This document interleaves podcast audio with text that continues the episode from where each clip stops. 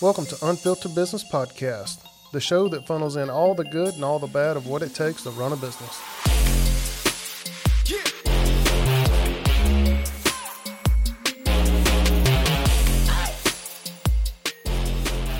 Welcome back to the Unfiltered Business Podcast. I'm your host, Corey Faulkner, and today we got a good show for you. Today we got my good friend, Bob Rosato, owner of two locations of Your Pie franchise. Right. One in LaGrange and one in Peachtree City. That's right. How you doing, Bob? I'm doing great. Yeah. Doing great. Yeah, I'm glad to have you on the show, man. Uh, we uh, we discussed this a few times Sure. since we got started, and I always wanted to have you on this type of show to kind of dive deep into your journey, which is very interesting. It's unique. It's unique. It's a long story, so I'm excited to hear exactly how you went from where you were at Sure. to a Your Pie franchise owner. Um, I won't spoil the you know spoil the news, but at one time, which you still are, one of the top rated sports photographers in the world. Well, I let people, other people say that. I try to stay uh, kind of my, um, keep my anonymity to some extent, really, because uh, now it's really about the, you know, the staff and the folks at our restaurants, and you know, my time in that field is, you know, passed by now, so it's uh, on to other things. Yeah, yeah. So let's just dive in. You know, go back in history of where you started in the very beginning. I mean, you, before you was even a photographer, you was a police officer. That's right. Yeah. So that was in Hollywood, Florida, from 1980 to 86, Mm-hmm. and um, I spent uh, six great years there. I Thought I was going to be there forever, but I had a childhood hobby that kept kind of poking me and prodding me, and and um, it caused me to, you know, finally make a change uh, when I left in, in 1986 and pursued a career in sports media. Yeah, which took you a long ways. I mean, you traveled all all over the world, covered a lot of things. Absolutely. Uh, you got what? Uh, is it 85, 86? Somewhere front in the cover, mid 80s. front cover Sports Illustrated magazine. That's right. Uh, yeah. I, I tell you, I, I was, I was not surprised, but very intrigued when I first heard that. I'm like, Bob's got that many. I didn't even know he was a photographer at the time. Yeah. You know, but uh, yeah, I mean, me and you connected. I don't know what four or five years ago at early, right. at a chamber Chamber event. event. That's right. Yeah, and then Yeah. you know we just kind of reached out to each other and started working from there with each other Mhm. on certain projects as in video and stuff. But like like you said, you know, as a childhood um, uh, interest, I guess That's it's the same for me. You know, back when I first started in the business was video production, Mhm. But I've always been very in, intrigued and interested on photography, videography, and stuff. Even growing up as a kid, Sure. um, I, I, kinda, I guess I kind of get that little bit of passion for my Grammy. Yeah. She loves taking pictures Yeah. when we go to family events, I don't ever take pictures anymore. And, and it's like my mom passed, you know, Right. uh, about a month ago. Looking back on my phone, I had like one photo of me and my mom.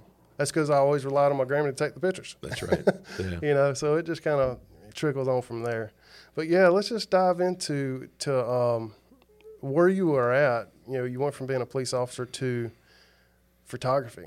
Yeah, so I kind of did that on a freelance basis at first, and I just remember one day going to my dad and saying, "Hey, Dad, I'm I'm gonna you know leave the police department and and pursue this uh, this sports photography career," and uh, I just remember him saying, "Are you out of your mind?" He goes, "You've got a, I mean, you're in a great position," and and he goes, you know, and, and that generation certainly would never understand that kind of a, a leap of faith, so to speak. So to make a long story short, um, I became a staff photographer at Sports Illustrated uh, right at the beginning of 1998, and I stayed there as a staffer until um, I believe it was 2011. And I left there because I had started a company um, that uh, had been uh, acquired by the Gannett Company, which was uh, the parent company to USA Today, and um, that was kind of the the reason that I left. But there were you know there were changes in the in the media landscape. You know, we were talking about earlier, uh, you know, away from the podcast and, and how things were changing rapidly back in 08 when the advertising and um, you know had the mortgage meltdown and all those things were really affecting um, companies really in virtually everywhere. Maybe one of the worst times that we'd seen in, in our lifetime. Um, but that you know those things caused me to you know make those changes and and um, uh, it was an opportunity that we saw that was a kind of a need in the marketplace. And then a few years later it got acquired um, by the Gannett company. And I stayed there and uh, really until we opened the uh, Lagrange store, which would have been 2018. Yeah, yeah, How scary was that leap of faith and that jump going from basically freelancing out onto your as a opening up a business? It's pretty scary. It is. I mean, you know, no, you know, no risk, no reward. I mean, there has to be a calculated risk in there. But I felt confident enough in what I in what I had in terms of my ability to be able to to go on and move on. I, I didn't know that I'd be a staffer at Sports Illustrated. I didn't know that I'd be a um, you know a leader at, at, at, a business division inside of the USA Today company, and, mm-hmm. and, those things kind of just morphed into what they became and, and kind of shaped me to who I am now. Mm-hmm. So, um, you know, getting to the restaurants was more of a, a you know a, a, revenue stream for retirement because that's what my thinking was at some point. You know, to have not just live on Social Security, but to you know have a revenue stream that uh, I could have for you know years to come. Mm-hmm. Uh, I never knew that it would lead to where it is. So. Sure, sure. But I mean, a lot, lot, of people, especially starting a business, one thing they don't think about is support system. Who you surround yourself with, support system either with your within your family, if you're married, your wife or your spouse. And so I'm sure you know what, what was that support system like for you? Yeah, that, that's a great question because even going back to to being a, a essentially a world traveling sports photographer with with little children at the time without a support system that's rock solid and my wife is the centerpiece of that um, that would have never happened mm-hmm. and it's the same thing with taking a leap of faith and investing basically your entire you know um, re- retirement savings into businesses um, that you hope will again create that revenue stream for you as you mm-hmm. as you age um, requires a buy-in from your family and your your, your children and your and your your spouse or your partner, whatever the case might be. Um, but it's also a matter of surrounding yourself with great people, other other great people that you uh, can mentor from. Um, and I've had the privilege of being able to do that throughout my business career, certainly in the years that I was in uh, the sports media industry, which mm-hmm. is 35 years. Sure, sure. Yeah, I mean, you, you've got to have a good support system. It's like, you know, when I started, when I left Caterpillar, at the time I traveled so much, and, and one one year when I finally got out of the outdoor space completely for the most part is when I had left home in September. I really didn't come home for good until about the end of January that following year. Mm-hmm.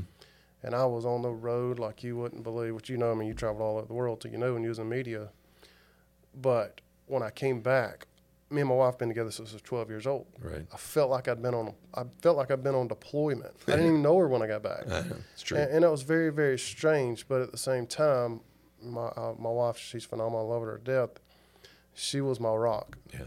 You know, our kids were you know 15, 16, 17, 18 years old at the time. And if I didn't have her at the house, I don't know what more I'd have done. Yeah, uh, without a doubt. I think it's cornerstone mm-hmm. of really uh, being able to be nimble enough mm-hmm. to go out and execute not only what you think you know you could call it a dream if you want because it's all a dream until mm-hmm. it actually becomes reality but to be able to go and execute at the level that I think you need to without that is very difficult. Yeah, it is. It and, is. and I, I, tell people all the time. I say it. I've said it last week and several times. Man, if it wasn't for my wife, I'd have jumped off the cliff a long time. we both would. Oh yeah, no doubt. That's a part of running business. Like yeah. we was talking about earlier, is you know most people that don't have a business but want to start a business, they think it's always greener pastures on the other side well, most of the time, ninety percent of the time, you want to jump back on the other side of the fence where you was at before. It's sure, because like, oh, reality slaps you right in the face. Oh yeah, you you experience things that you didn't even see coming. That's right. But yeah. the rewards are great, and it's it's that self, that confidence, and that self reward. It's like, man, we grew from where we're at, where we were at, to where we're at now, and this is where we're going. You'll always make mistakes. You'll always have challenges, but it's how you overcome those and what you learn from them. It is you know how you get to where you need to go. Well, that's the learning curve. Exactly. You know, yep. if, if, you're just sailing along at a high level, you're missing a lot mm-hmm. because when you do have challenging times, you may not know how to address it or fix it or or even process it. That's right. That's right. Yeah. So. Yeah. So that kind of takes us into you know you from where you were at going into a franchise and you know franchise having a franchise is a lot different than having just a private restaurant or whatever of your own it is your own, but at the same time, you've got a lot of stipulations or requirements, mandates, and everything else from the higher ups in the franchise world. So, what what are those? How did you start within your pie and the franchise, and then the whole process? What did that even look like? Well, yeah, I had to identify that 1st mm-hmm. right? Because we had looked at franchising for four or five years before we ever pulled the trigger on anything.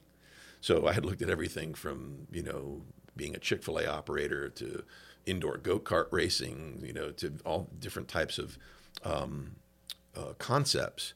But I had a affinity really for the for the restaurant side of things, and um, if again to make a long story kind of short, we discovered Your Pie being a young franchise.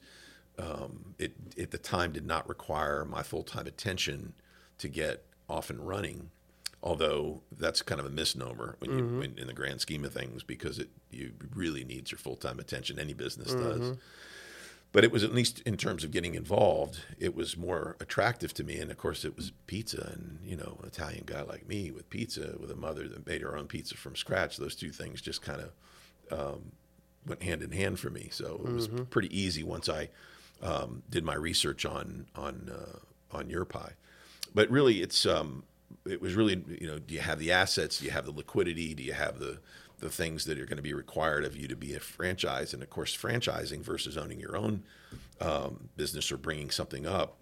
Um, the, you know the concepts are already in place, the me- menus are already in place. There's things that were attractive to me that I didn't need to spend the time doing in, in, a, in a point in my life where I didn't really have the time to do that, if that makes sense. Sure. So franchising made more sense to me at that particular time than it would be to go and develop something from the ground up. Mm-hmm. Yeah, yeah. Yeah. No, that's important. You know, like, and going back to your statement just a few moments ago about starting that not requiring 100% of your time. Uh, man, I've seen and heard so many times, especially individuals that want to start a business that's a brick and mortar. That's right. I can guarantee if it's a brick and mortar, you'll, it, you're going to be there 100% of the time. and if can- you're you not, count on it. It's very likely it will fail. That's right. It, and I've seen it so many times. Unfortunately, there's businesses around town that have started, and then you know they open up at eleven, they close at five, four days out of the week or three days out of the week. Next thing you know, they're gone. It, it, in the the brick and mortar business, especially e-commerce or what not e-commerce, but as in retail overall, you got to be there 100 percent. Oh, I mean, 100 percent. when we opened Lagrange, Corey, Mm-hmm. I don't know if you remember this story or not, but I, I lived at the La Quinta on the by the interstate there Mm-hmm. for six months. I lived in in uh, hotel over Yeah, there. yeah. if you remember that, because I had to be there virtually every day, open and close, Mm-hmm. um, and still doing you know work at USA Today at that time. Sure. It was it was a that was a tough six or eight months for us. Yeah, yeah, because you didn't leave USA Today until what year? It was about a, a right, well, it was about a year after that. Yeah, after you Yeah. had let or started uh, That's right. with your uh, your pie. that's so right. that was, I mean, you got double whammy, Man, I was traveling and still doing it's still doing my work. So it was, Yeah. but I needed to be as present as possible. And I think that um, uh, anyone, like you said, the Mm-hmm. key thing is if you've got a brick and mortar, you're, you're going to be there, and it needs you because the the, the success and failure rate Mm-hmm. is staggering for for folks that are not engaged. That's right. I mean, it's just like you know, you're growing your baby, you're molding it, and how do you want it to be? But at the same time, with brick and mortar, you're dealing with the general public. That's right. It, all it takes is one split second for something to turn around the wrong way, and you're not there to fix it. Oh, it could crush you. Well, and the organization itself, because you're also building a, and uh, we'll talk about this, I'm sure. We're building a culture, Mm-hmm. and that culture is not something that you don't go and you just, you know, drop it in place and it's installed and it runs itself. Mm-hmm. That is, it, that's an ongoing thing that never ends, Mm-hmm. and and it starts with the the person at the top. Sure, sure. Yeah. So, as in the restaurant industry overall, there's a tremendous amount of, of struggles and things that take place that the general public don't see from day to day. Absolutely. I mean, you've got inventory, you've got shipments, you got product, produce. You know, the the increase in uh, what it costs to even farm these days, fuel rates, everything. It's all affecting what goes into the restaurant industry. Oh yeah, equipment. Yeah, I mean, if your equipment. Mm-hmm. coolers aren't running, you got bigger problems. yeah, You know, mean, and, and let just- a let a cooler go out real quick. See how much that costs to get fixed. Had it happen. yeah, you know it does I mean those things are um, I mean power surges can Mm-hmm. cause you know weather situations can, can cause things to go down and we've had those things happen Mm-hmm. and um, you got to be engaged you have to have you know you have to have a emergency management you know uh, uh, plan in place in, in the event that those things happen. You have to protect, you know, the integrity of, of, of the food and, and certainly have a place for people to come to work. Sort of a, you know, a natural disaster, of course. hmm Sure, sure. So, what what are some of those things that you've seen since starting with your pie over the years that uh, you you really have learned a lot, you overcome, and uh, what did you do to f- to fix those issues that you that you had? Well, I've always kind of called myself a, a fireman, right? So I'm, I'm I'm always putting out a fire somewhere, but that's not um, the restaurant industry doesn't have a exclusive on that. You know, as you know, being a business owner, those things happen in verticals uh, every day. I think in the in the in the respect of what the, the general public doesn't necessarily see or acknowledge are just those things. It- You know, it's the it's the facilities maintenance. It's the you know we have a generator that kicks on if the power goes out. You know, and if that thing's not working right, and that has to be maintained 100% of the time to make sure that the again the integrity of the of the products are are never compromised. Um, public doesn't see any of those things, and and quite frankly, they don't they don't need to. But when it comes to understanding the, the cost structure, restaurants typically work on a very low margin, and if they're doing you know better than a single digit profitability, that's fantastic. Mm-hmm. Because I think the national average is somewhere around ten percent mm-hmm. in terms of profit. So anything anybody that's in double digit profitability is really really running a, a great mm-hmm. ship. So um, you know, cost of goods, cost of food, all these things, especially what we're experiencing in the economic landscape as it sits today, has been more challenging than I've ever seen in my life. And I worked in a gas station at 14 years old back in the days where we had lines, you know, that, that I've never ever seen since. But the gas back then was 49 cents a gallon. Oh, yeah, but yeah. you couldn't get it. Yeah, yeah. The So- cheapest I ever seen it was thirty six cents. Well, I'm a little older than you. I remember it being about 20, it was a special going on at Pumpers in South Carolina and Easley. we used to fill up our gas can for 25 cents. That's right. But the to watch that um, come to where we're at today, and I'll, and I'll just give you a for instance. We had a, a situation maybe six months ago where we hadn't had a price movement in our Italian gelato really almost the entire time I had been, you know, a, a franchisee. Mm-hmm. I think one small increase, and it jumped 35% overnight, mm-hmm. just like that. And then we had another situation where we had um, the little containers we use for our side salads. They went from about thirty dollars a case to 118, at like a light switch. And and I think the thing the public doesn't understand or see, and again, why would they? Um, what do you do when that happens? Because you're consuming those things at a at a at a, at a rapid pace, right? Same thing with produce. Produce is so volatile with things that are going on all over the world, let alone just the country, and you know you have these things that are just jumping up and down in price, and it's not like a restaurant can just sit there and change their price every single day. You can't. That's right. So those, those are a big uh, part of it. And then, you know, we get past maybe some of those things, and the next thing you know, we've got, you know, uh, the, the whole labor situation has changed virtually in every in every business uh, vertical you can think of. I've talked to business owners, um, you know, countless times, you know, chamber events or any networking events or just colleagues that I know, and everybody's experiencing the same thing.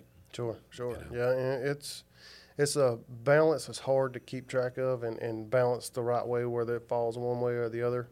But I, you know, this was I don't know last year. Listened to a podcast. Um, I think it's called American Farmer or something. I don't know. But um, he was talking about the fuel rates, Right. increasing fuel rates. Right. People don't understand how much it costs to farm these days. Absolutely. This cat was saying, I- I'd say he he was saying on average, you know, the farming season typically only lasts what two to three months of harvest, the Mm-hmm. Harvest time. That's right. Their fuel rate, fuel bill, was anywhere between eight to ten thousand dollars a day.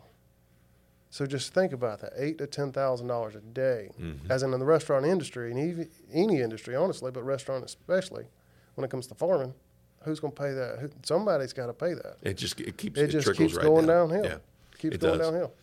It does, and and I've I've said this even in in responses to reviews and things when we went up in price back in September, and a few folks you know kind of jumped on us for for, for um, raising prices, which always surprises me to some extent because the you know the news is what it is, and most people are pretty understanding of that. But you know, from from their point of view, I also get it.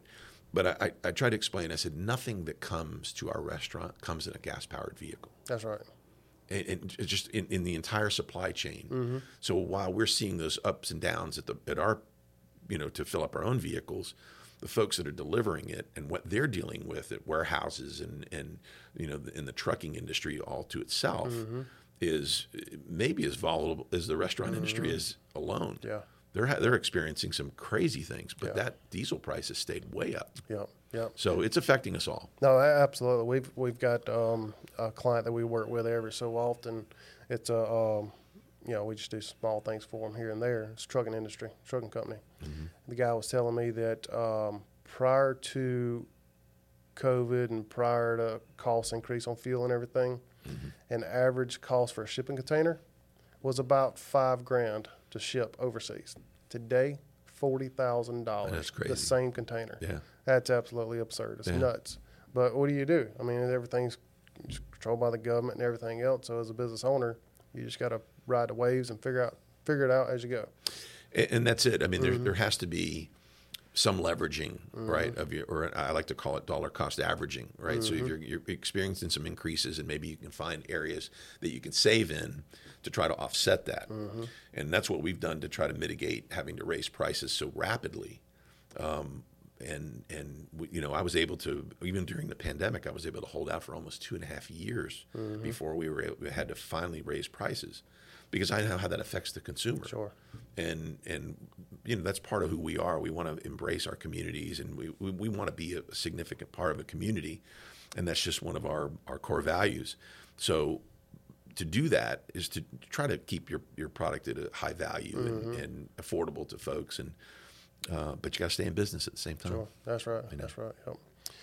So, as in your pie itself and running the restaurant, what what does your pie do different than let's just say other restaurants to to maintain that customer loyalty to to engage with the customers on a consistent basis and make sure that they have a happy experience whenever they visit the restaurant. Well, I think th- what you just said there, I think one of the things that's really important is to create an experience. Mm-hmm.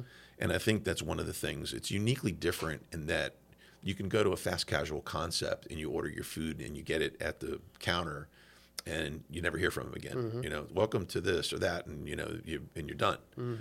Your pie doesn't do that. Your pie has a, a direct engagement with the, with the guest through their entire stay, right? Whether if, if they're in dining. Of course, some of that's changed again because post COVID, we have more mechanisms now for people to have access to our products and services.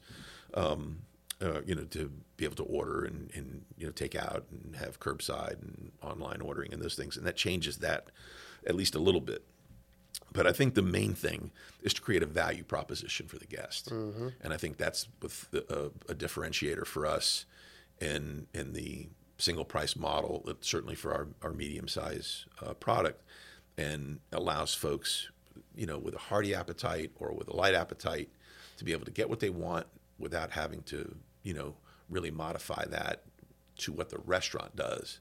And I think that um, that's a great value proposition for a guest. Yeah, no, it absolutely is. And you know, for us being a marketing company, one thing that we always tell clients, one of the number one things you always have to keep control of and maintain and, and make sure you're doing a great job at is customer reviews.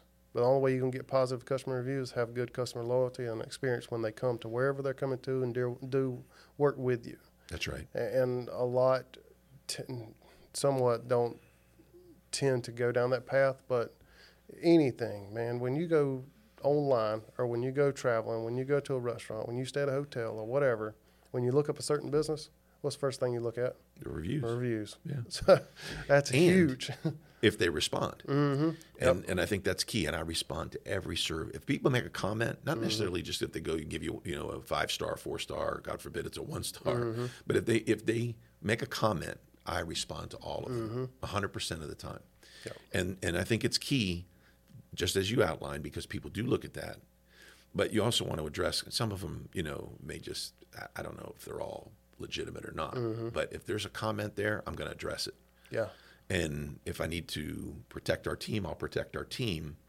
But at the same time, I think what it's what's important is that the guests and your constituency know that you care. Yep. That's right. Because once they they, they, they lose that sentiment, you're in trouble. Yep, no, absolutely. And you always have to respond, no matter what platform it's on, whether it's Google, you know, social media, whatever. And you get a response, you got to respond. Absolutely. And it You doesn't matter to. what business you're in. Yeah, yeah. And not to mention the platforms themselves love to see you respond because it's engagement. That's right. And if you don't respond, then they just kind of say, well, okay, well, this company, we give, you know, they get in the reviews, it's great, but let's just kind of drop them down the list a little bit further. Right. It helps you, it, it hurts you overall. And it's not the place to argue with folks. Oh, no. ever. No, no. you I just mean, do not do that. And like you said, some of the reviews you get to come in, you think, what in the world? Is this cat sitting in his mama's basement and is, you know? Yeah, I mean, you don't know, but pestering? but you, you're never going to engage. You- in you never way. can engage, yeah. you just don't engage them that way. You just you keep it very professional, very high level. Exactly. And and um, uh, yeah, and I think those things are key. Mm-hmm. Never never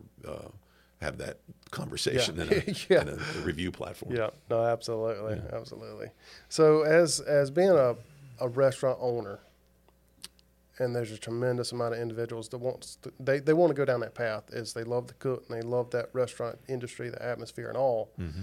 But what are some of the things that they need to be looking at and thinking about before taking that path to open up their their own restaurant and or or just even overall? Yeah, I, well, with any business, really, Mm-hmm. I, I think. But when you're in a retail-oriented kind of business, in my opinion, I think the first thing that you've got to do is really do your your demographic studies. Mm-hmm. If you, you've selected a location or whatever the case might be, make sure before you select that location you've done your demographic Mm-hmm. studies. Not so much in just who lives where, you know, your trade area, you know, but what's what what is serving that market, right? Is it saturated? Is it underserved?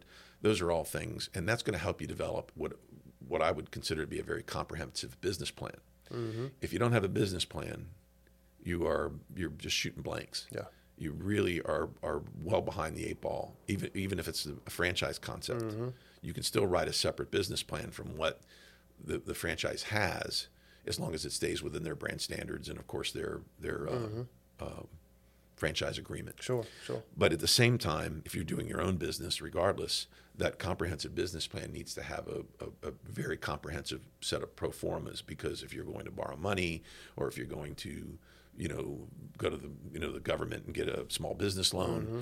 you're going to have to have a you know three to five year projection. Mm-hmm. And as you and I were talking about offline, um, folks try to like make that look really good on the revenue side and maybe mm-hmm. you know not so bad on the expense side and it's quite the contrary i mm-hmm. mean you err on the side of caution and really set yourself up differently and if you can make it on those numbers then you'll have a better chance and you know, let's face it most businesses are going to fail within the first three years Sure, sure. And that's the thing about a business plan. It, it always evolves. It changes over time. So when you first develop that business plan, I think it's a great idea to get engagement from other business owners. absolutely See what they think. Let them let them read it. You know, go through it from top to bottom, front to back. Mm-hmm. Is okay. Well, does this make sense? Does this these projections make sense? that's right If not, okay, well, what do I need to do? Because every industry is different, every location is different. Is there growth coming to that community? I mean, it's just like, you know, city by city, you know, town by town, whatever, it changes every few years.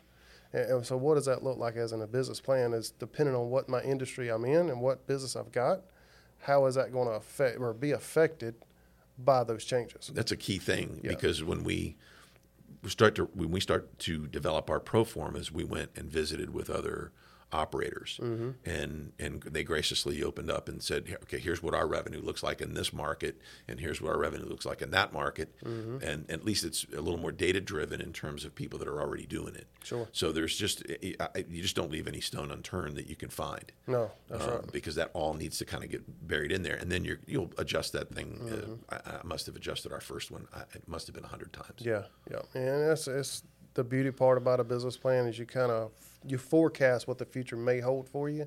Okay, but you never can predict what can can happen. I mean, like COVID hit a couple of years ago. Think about that. the recession, you know, you know, whatever.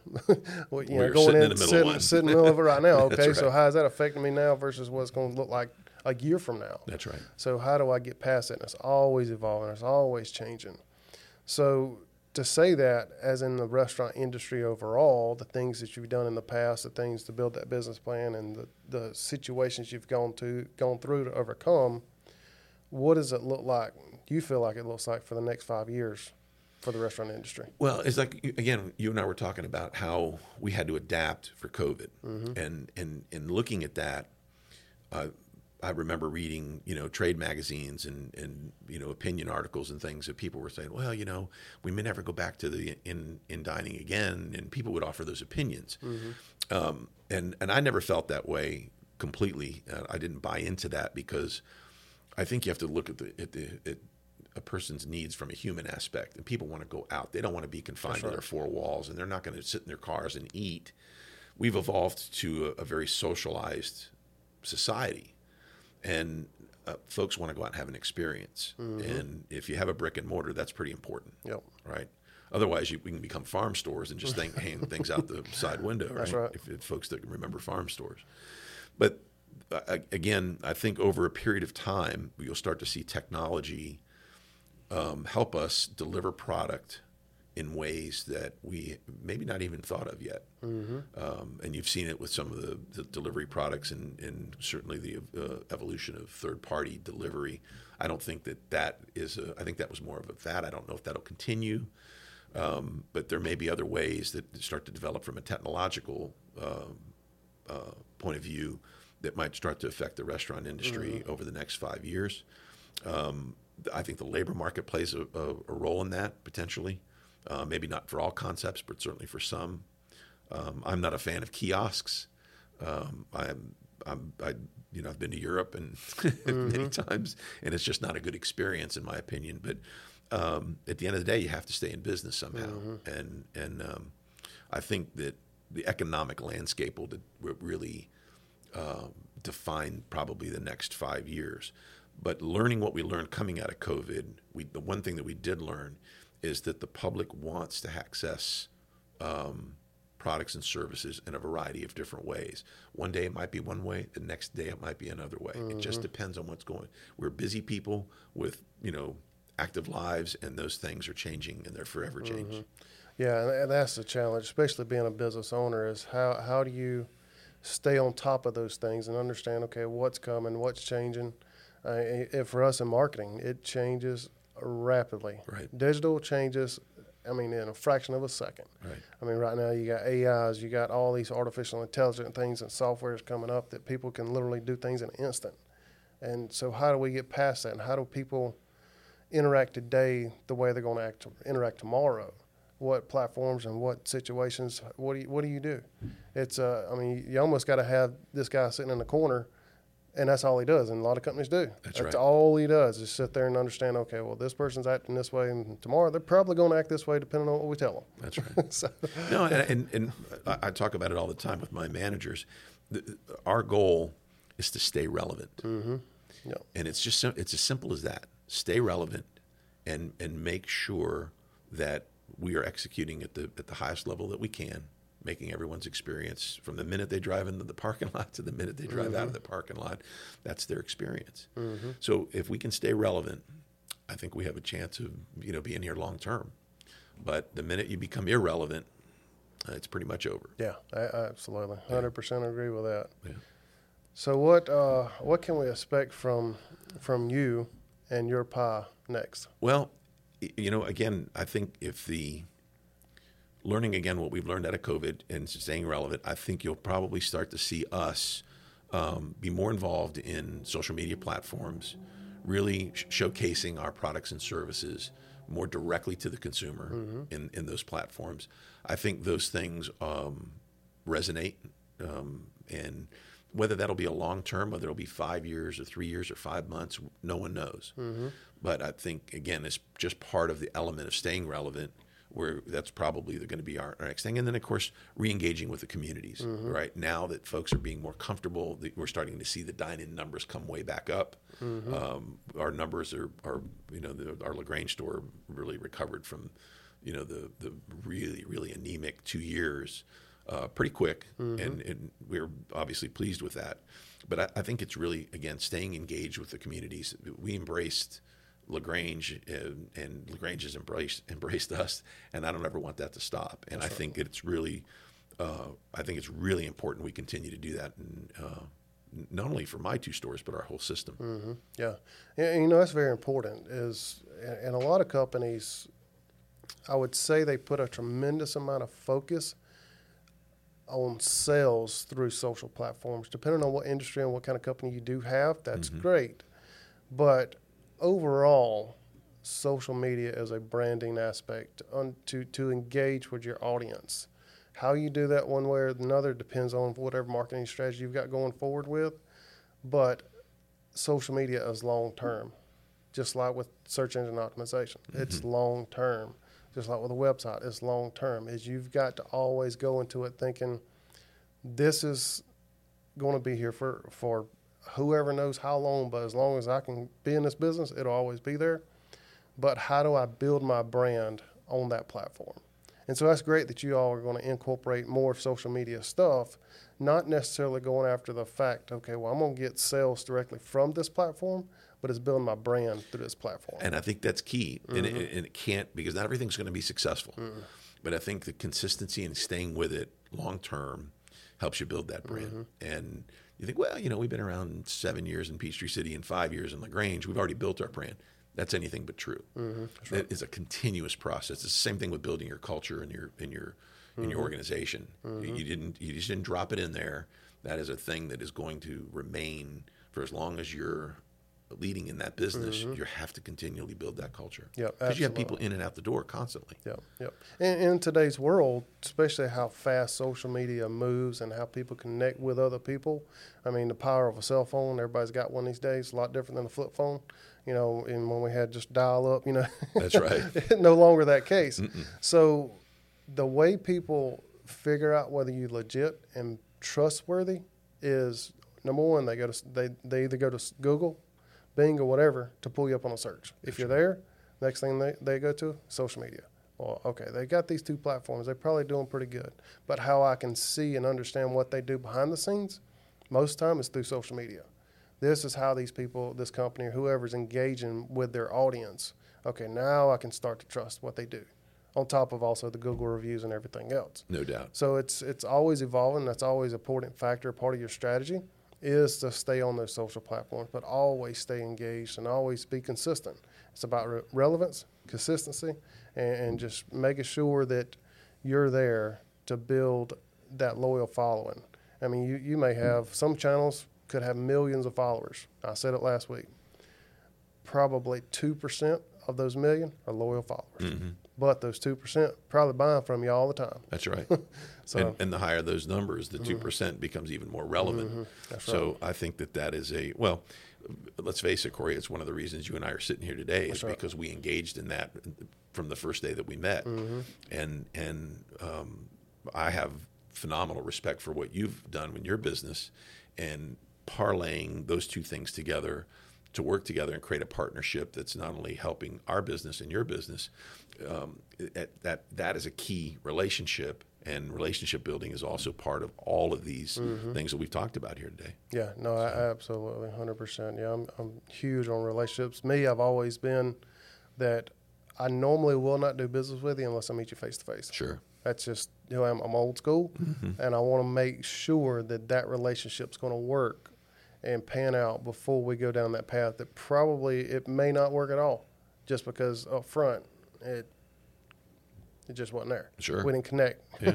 so sometimes that's going to happen. Yeah, sometimes it's going to happen, especially the bigger you get as a business. You you can't meet every single one of you, your customers. It's just impossible. So, you, but you have those team members in place that can be that person for you, and just kind of a clone of you, Mm-hmm. uh, of making sure that your business and, and stays running smoothly and connects with your with your uh, customers That's and right. whoever else.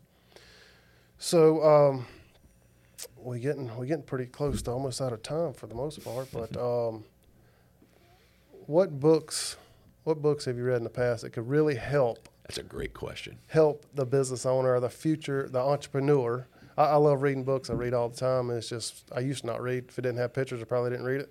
But Yeah. about six years ago i started reading heavily and, and really started uh, diving into entrepreneur and business books and all especially you know for owning their own business you always got to you always got to lean on those ones that have done it in the past and still doing it and dominating today and learn from what they're doing That's right. so, what kind of books have you read that could really help? I'll tell you why this is a great question because one of the one of the great things, and I'll try and be brief because I, I know the the clock's ticking.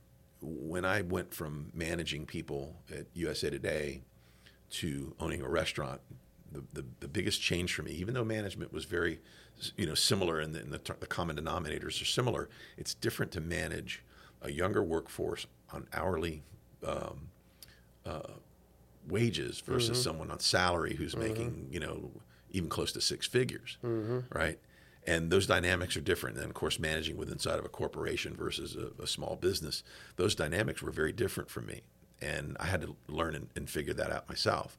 You and I were at a chamber event. I don't know if you were at this particular one, but there was a, a folk uh, that came in, a, a, person that came in that talked about a book called uh, The uh, Five Dysfunctions of a Team. And the book was written by Patrick Lencioni. And I had, written, had read that book after, after that chamber event, and it was specific to helping me really understand the difference um, from the team that I had at USA Today versus t- trying to build these teams in, in the restaurant. But one of the things you heard me talk about today a couple of times was culture. And the one book that I and this book just got released, and it was written. It's written by uh, Mark Miller, who uh, was the vice president of, of high performance leadership at Chick Fil A, mm. and it's called Culture Rules. And I have dove right into this book, and in because I am a big believer in culture and the evolution of that culture um, for us has continually evolved over the years. And this book is really, uh, I, I, think everybody that has an organization should read this. Sure, it's sure. it's outstanding. I'm only about halfway through it. Yeah, yeah, oh, that's so, good. That's good. Yeah. Um, so we we always at the end give a two minute shout out to our guest. Who would you like to give a two minute shout out to that really has impacted your life and and and led you down the path you're on and to who Bob is today? Well, there's a lot of people. There's a lot of people. Um, there's probably a, so many people that um, I don't think I can get it done in two minutes. I'm an old guy. Um, the one person who's probably the most important is my wife, Cindy. If there was a shout out, it's to her. Mm-hmm. Because without that support system, Corey, as you know, and all the crazy things that I've done in my lifetime and in, moving careers, it, you know, um, I, it, it, it's crazy. I never thought that I'd be where I'm at today doing what I'm doing. And I've learned over, over a period of time that developing people is kind of what my calling was. And if I didn't have that support system, I don't know that I could have ever figured that out. Mm-hmm. Because it, yeah. it, it takes almost a lifetime to really understand that so you can identify – what your real role is as as a leader and an influencer. Mm-hmm. And um, my wife and family have been so supportive, virtually in everything I've I've ever done. Mm-hmm. So um, my real shout out goes out to her. But there's a lot of people in the chain. My parents being sure. some as well. Sure. My father was a huge influence for me as well. Yeah. No, that's good. It's if you're married or just you know, your spouse, whatever. When you're in business, that is your rock. It really is. I mean, my wife, phenomenal. Love her to death. I mean, I, I text her all the time. Say, devil's on me today, babe. so when I got to lean on God. They, talk, they help, yeah. help talk you off the ledge. It is. I got to lean on God, then I yeah. lean on her. It really is. Well, I, I, remember even in, in times past, you know, sometimes you sit there and you're looking at the ceiling going, so why did I do this? Mm-hmm. You know, and that's just kind of what you're alluding to, you know. Mm-hmm.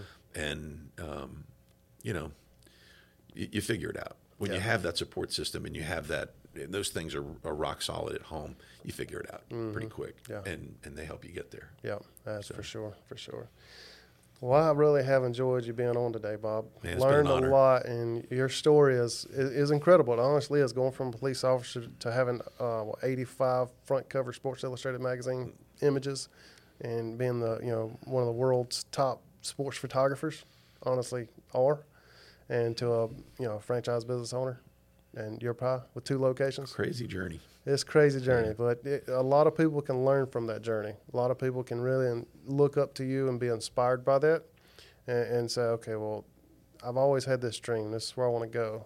But people like you really inspire people to get there. Well, and and and I I truly believe that's a calling and an honor. Mm-hmm and and don't take it for granted mm-hmm. because those things can change in a hurry. Mm-hmm. And um, I've been blessed, so I'm you know thankful to you know our creator. Yeah, absolutely, absolutely. Well, thank you so much. Thank you, man. Yeah, It's been great. You as well. And thank you all for listening, Dave, un, uh, to Unfiltered Business Podcast. And as always, share on your social platforms, share on your podcast platforms, whatever you listen to. And as always, stay humble, stay focused, and be confident.